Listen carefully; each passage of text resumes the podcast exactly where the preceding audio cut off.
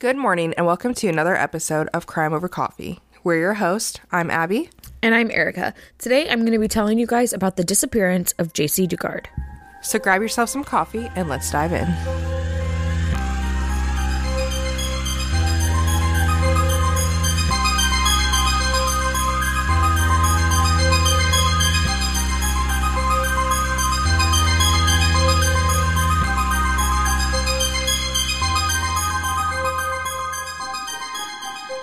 We just want to give a brief warning before jumping into this episode.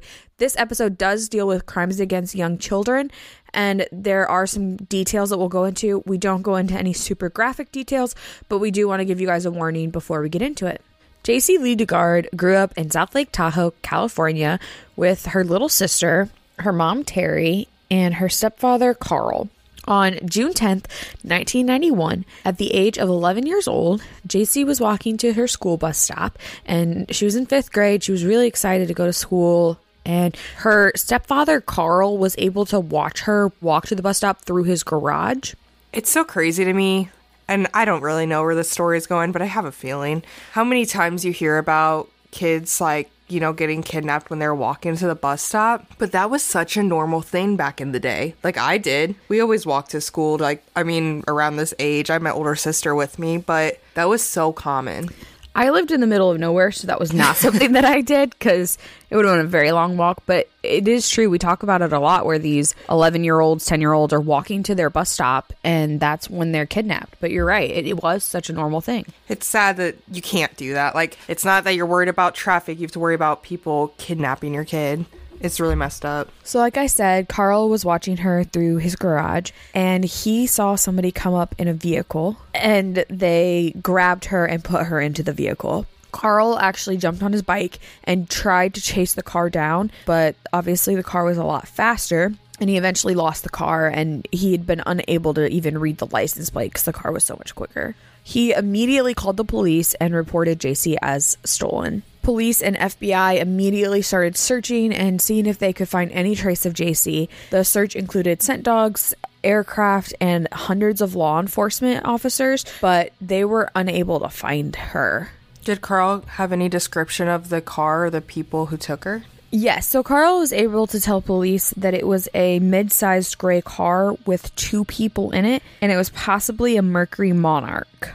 So he was able to give a slight description of the car that the police were able to kind of go off of. He was also able to tell police that JC had been wearing an all pink outfit that day for school, and that he was able to obviously give a description of JC her- herself and what she looked like. Carl quickly became one of the main suspects in this case, and police were constantly keeping an eye on him which I can see, but I also can't see. We see it so often where, you know, the family members or the spouse, the, the, first person, those are who you immediately look to for answers and assume maybe had something to do with it. But he had got on a bike and called police so quickly that it's. I almost wonder how much time there was between when her mom had last seen her and she was left. I don't know if she was left alone with Carl and, and Terry was in the house or if Terry had already left for work or something. I'm not sure where she was but I do find it strange that he just became a suspect when I feel like from what it sounds like from him chasing the car down and then immediately calling police, it sounds like there was such a small window of time that it seems hard to believe that he would have been able to do something in that time.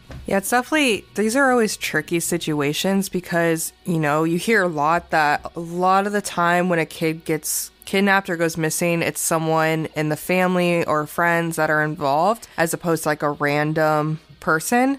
And I wonder how many cases they put too much focus on the immediate family right away. And it makes it difficult to really, you know, open your eyes and see what else is going on and what other possibilities could have occurred. Because it does sound like in this one that Carl did everything he could.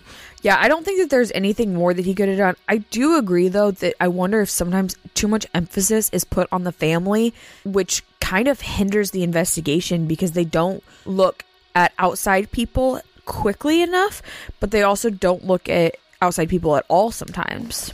Right. But that could also be flipped around too, because if they were to rule out the family really quickly and don't have enough evidence to rule them out, you could be missing what actually happened. It's just a tricky situation.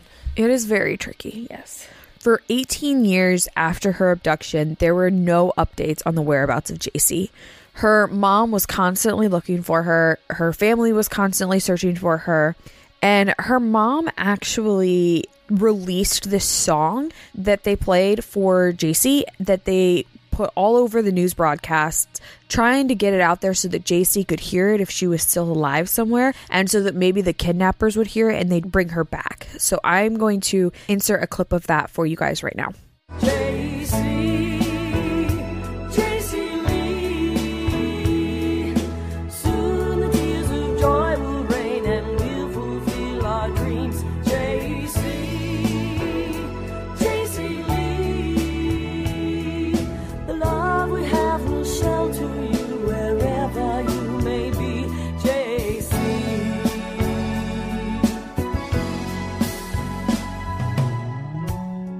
Listen to your heart, baby, and hear me say that every minute of every day, every moment, in every way, we are with you, JC. You're in our thoughts, you're in our prayers, and we won't rest until you're home, until you're safe, and in the arms of the ones that love you.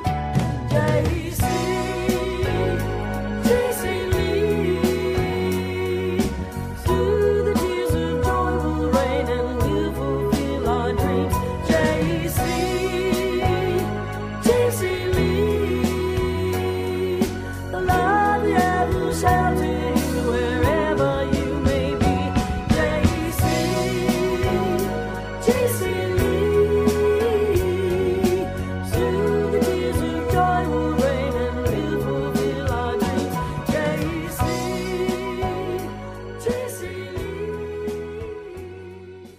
Did she write the song? I don't believe that she wrote the song. She's the one that wrote the little poem thing that she read in the middle of the song, but the song had been written for her daughter. And all the proceeds from people purchasing the song went toward the benefit for the JC Dugard Trust Fund. It's definitely not something I've heard of before. I haven't either. I thought it was interesting that that was the route that they took. And I think it was mainly just to try to get a bunch of attention and also to try to bring in funds. Right. I mean, that's not a bad idea by any means. It's just I've not ever heard of that, and so I'm kind of like taken aback by it. I feel like so often we see like here's this bracelet for this missing person. We're selling these bracelets, buy these. They did that for Priceless Pizza. They sent out bracelets and they sold them and the money went towards the investigation. But I don't feel like we've seen somebody write a song before. But I it's kind of an interesting approach and I think that the reason they went about this would also be the fact that JC and her mom, Terry, used to sing together quite a bit before bedtime or just at home. So I think it was something that was kind of special to the two of them. So she wanted to incorporate that. Right. And I, you know, it's a good idea that they're putting it out there. Like, hopefully she can hear it and have a little bit of comfort. Mm-hmm. It's definitely, I'm surprised that we haven't come across that before.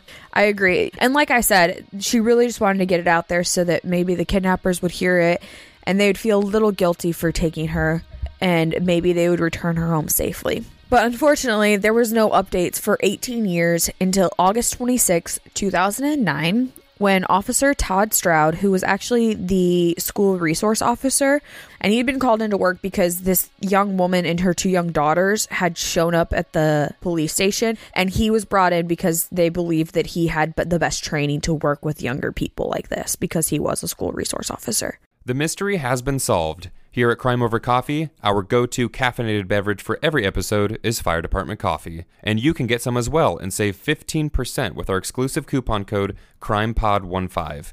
Owned and operated by firefighters and veterans, 10% of all their proceeds go directly to helping sick and injured first responders. And with an incredible range of flavors and caffeine strength, it's a company that all of us can easily support. So please go to firedeptcoffee.com and use our coupon code CrimePod15 to support us, support them, help first responders, and get some incredibly tasty coffee along the way. Todd, talking with her, quickly learned that the woman standing in front of him was JC Dugard. Okay. So the woman showed up at the police station with the two kids. Sort of. That's what I'm going to go into. Okay. so JC begins to tell Todd her story. She states that in 1991, when she was on her way to the bus stop, a car pulled up next to her and rolled the window down. And she thought that they were just going to ask for directions. So she kind of stopped just to talk to them for a second. But all of a sudden, some hands came out of the car window and tried to grab her, but she was shocked, understandably, and she fell back into the bushes. And they got out of the car and grabbed her and put her into the car and then just sped off. When she was put in a car, she was placed under a blanket with somebody's legs on top of her. And she said that the drive had seemed like it took forever, so she didn't know where she was. But she told Todd that she was very scared and she just wanted to go home. She didn't know what had happened. She said that her abductors had taken her to their place and locked her up in a shack in their backyard and had handcuffed her to the wall after removing all of her clothing. Her abductor had told JC that if she had tried to leave at all, there were attack dogs that were outside of the shack and they would get her and she would not make it very far. So obviously, JC was too scared to even try to leave. JC learns that her captors are Philip and his wife Nancy, and their last name is Garrido. And the two of them took her basically to fulfill Philip's sexual fantasies. And Nancy wanted to please her husband, so she was in on it as well. I'm not going to go into details. I'm assuming you guys can all figure out what happened to JC while she was in captivity. But Philip would tell JC that he had a sexual problem and she was helping him. And I think that's very traumatic for a young child to hear that you're the sole thing that's helping him with something. Right. Like obviously this whole thing is traumatic and terrible. It's just it's just bad. That's all bad. It's a disgusting way to like manipulate it even more than what he's already doing. That's so terrible. It's yes, it's almost like he's trying to make himself look better by telling her that he has a problem and she's helping. It's disgusting. About one and a half months after the kidnapping, he did move her to a different shed in the backyard that was a little bigger. It was a little bit of an upgrade, I guess. Philip and Nancy had decided that JC should no longer be called JC. They wanted to give her a name of their own. So she, after that, would be referred to by them as Alyssa. I'm going to continue to refer to her as her actual name, JC. JC said that when she was in captivity, she would look at the moon through a little window in the shack, and she always thought to herself that maybe her mom was looking at the same moon as her, which is just so sad to me. But JC and her mom always looked at the moon together. They'd sing songs about the moon and they would argue over which was better, the crescent or the full moon. JC's mom always loved the crescent moon, and JC was a huge fan of the full moon. Eventually, into her captivity, JC had been given a TV. However, she was only allowed to watch QVC, and Philip made sure that there was no chance of JC seeing the news. He did not want her to see anything about her abduction. He was kind of really trying to brainwash her into thinking that her family no longer loved her or wanted her. During her time in captivity, she wrote in a journal and would document her depression, fear, her feelings of loneliness, feelings of being unloved. And I think those are all very valid feelings that she would be having, but she did do her best to document them. And she was always worrying about her family members, and she wondered if they were ever searching for her or if they had just kind of given up on her. And over time, she basically had just kind of grown to want any sort of human interaction. So it didn't even matter that it was coming from her kidnappers. JC was not sure how to leave. She had been threatened so many times about what would happen if she did leave. She also didn't really know where she was. She also thought that her family didn't love her anymore and so she thought that if she left she didn't know where she would go. She thought that really the only people that cared about her anymore were Philip and Nancy. Yeah, it, I mean, it all sounds like a manipulation tactic they were using to suppress her and not let her even try to escape. Yeah, it's really, like you said, a manipulation tactic, and it was really awful. And I'm sure that she felt very lonely. And it's really sad that the only people she felt loved by during this time were the people that were hurting her. While JC was captured, she had actually gotten pregnant twice from Philip once at the age of 14 and once at the age of 17. The awful thing is, they did not allow her to go to a hospital to give birth to her children, and she was required to do it in the shack that she was staying in.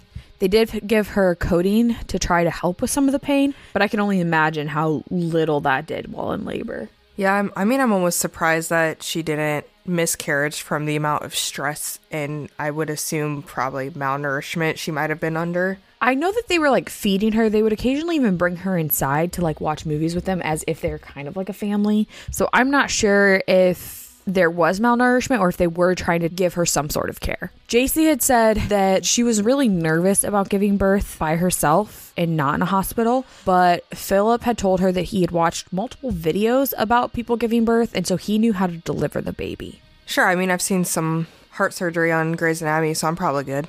I trust you. Either way, JC was in labor for 12 hours for the delivery of her daughters. Her daughters both stayed with JC in the shed with her. And as her daughters grew older, JC had planted a flower in front of the shed and had set up a little school, kind of, so that she could teach them as much as she could. But she was only in fifth grade, so she didn't have a whole lot of education. I was gonna say, I can't imagine she had much to teach them, but at least the basics. Well, it seems like she's starting to get a little bit more like range where she can move around freely. So yeah, JC did have a little bit more free reign. She was not chained to a wall all the time. She was kind of just left to be in the shack with her children. On August 24th, 2009, Philip went to UC Berkeley campus and took JC's two daughters with him to inquire about holding a religious event. The special events manager there for the police department had some sort of suspicions with Philip when he came in. He was acting really weird. So he asked an officer from the police department to run a background check on him. And when they run the background check, they see that Philip is on parole for kidnapping and rape. And he was actually a registered sex offender. And was this from before JC was kidnapped? Yes, it was. The police officer there called Philip's parole officer, and Philip's parole officer was really surprised to hear that Philip had children because last he knew he did not have children. On August 26, Philip was required to go meet with his parole officer because of all of the suspicion regarding the fact that he supposedly had children. So he brought JC, the two girls, and his wife Nancy to the parole office. And he explained to the parole officer that the two girls are not his children, they're actually JC's children, and they're just family relatives that are visiting from out of town. And they're referring to her as Alyssa at this point still, so they're calling her Alyssa in front of the parole officer. But she somehow gets the attention of the parole officer, and they bring her into a room to separately question her, which is smart. And they talk to her and find out that she was actually JC Dugard and not Alyssa, and that they find out all of this information regarding Philip and everything with the kidnapping. And at first, they're all really shocked because she disappeared in 1991, and this was the first kidnapping in American history where somebody has been found alive after they'd been missing that long. So everybody was just kind of in shock about the whole thing. It was that same day that JC Dugard was reunited with her mom. And the police immediately contacted Carl Probyn as well and let them know that they had found her. And he responded, quote, It broke my marriage up. I've gone through hell. I mean, I was a suspect up until yesterday. End quote. So for all 18 years that she was missing, they just constantly assumed it was Carl, and there would have been some sort of stress between Terry and Carl, and they decided to divorce because of the fact that JC was missing. You know, you hear a lot about that, like parents after they lose a child, irregardless of the situation, it's a hard thing to go through, and I think it does lead to a lot of separations. I mean, given Carl wasn't her actual father, but obviously he was a paternal figure in her life. I'm sure it was very relieving to hear that she was found alive, and also very relieving to hear that you're no longer a suspect. Police officers went and they were able to find the place where JC had been held with Philip and Nancy. And she was actually taken about 170 miles away from where she lived to a place in Antioch, California. So police searched the home, they searched the property, and they searched everything, just making sure that he wasn't involved in any other missing person cases. Behind their home, they found the shack that JC and her children had lived in. Inside, they found a rug that was spread out and had a bed on it. And on the bed, there were piles of clothing and boxes. There was another area that had it was a tent and it had clothing, pictures, books, storage containers, toys. And the only thing that was like modern or normal that we would see would be electric for lighting and then that TV that she had. On April 28th, 2011, Philip and Nancy pleaded guilty to kidnapping and rape. And this made it so that JC and her daughters did not have to testify at trial, which was actually kind of decent of them. Thank you. Kind of decent of them. I mean, not nice by any means. I was trying to figure out how to word it because it's not nice, but it was at least JC was able to avoid that. Mm-hmm. On June 3rd, Philip received a sentence of 431 years to life in prison, and Nancy was sentenced to 36 years to life. And how old were they at this point when they finally went to court? They were in their 60s at this time. Shortly after the trial, JC and her daughters ended up receiving an award of $20 million from the state of California. And this was due to the fact that Philip's parole officer had completely failed at his job. He had not done what he was supposed to, and that was why JC was able to be kidnapped for so long.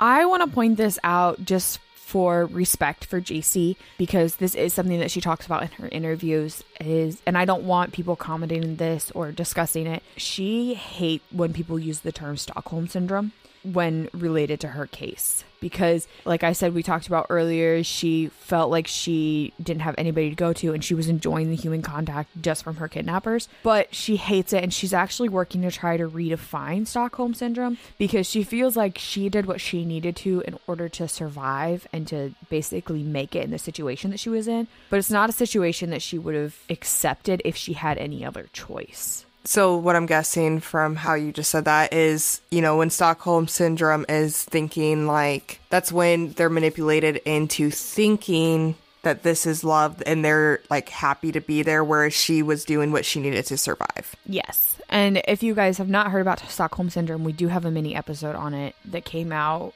a long time ago, like last year or something.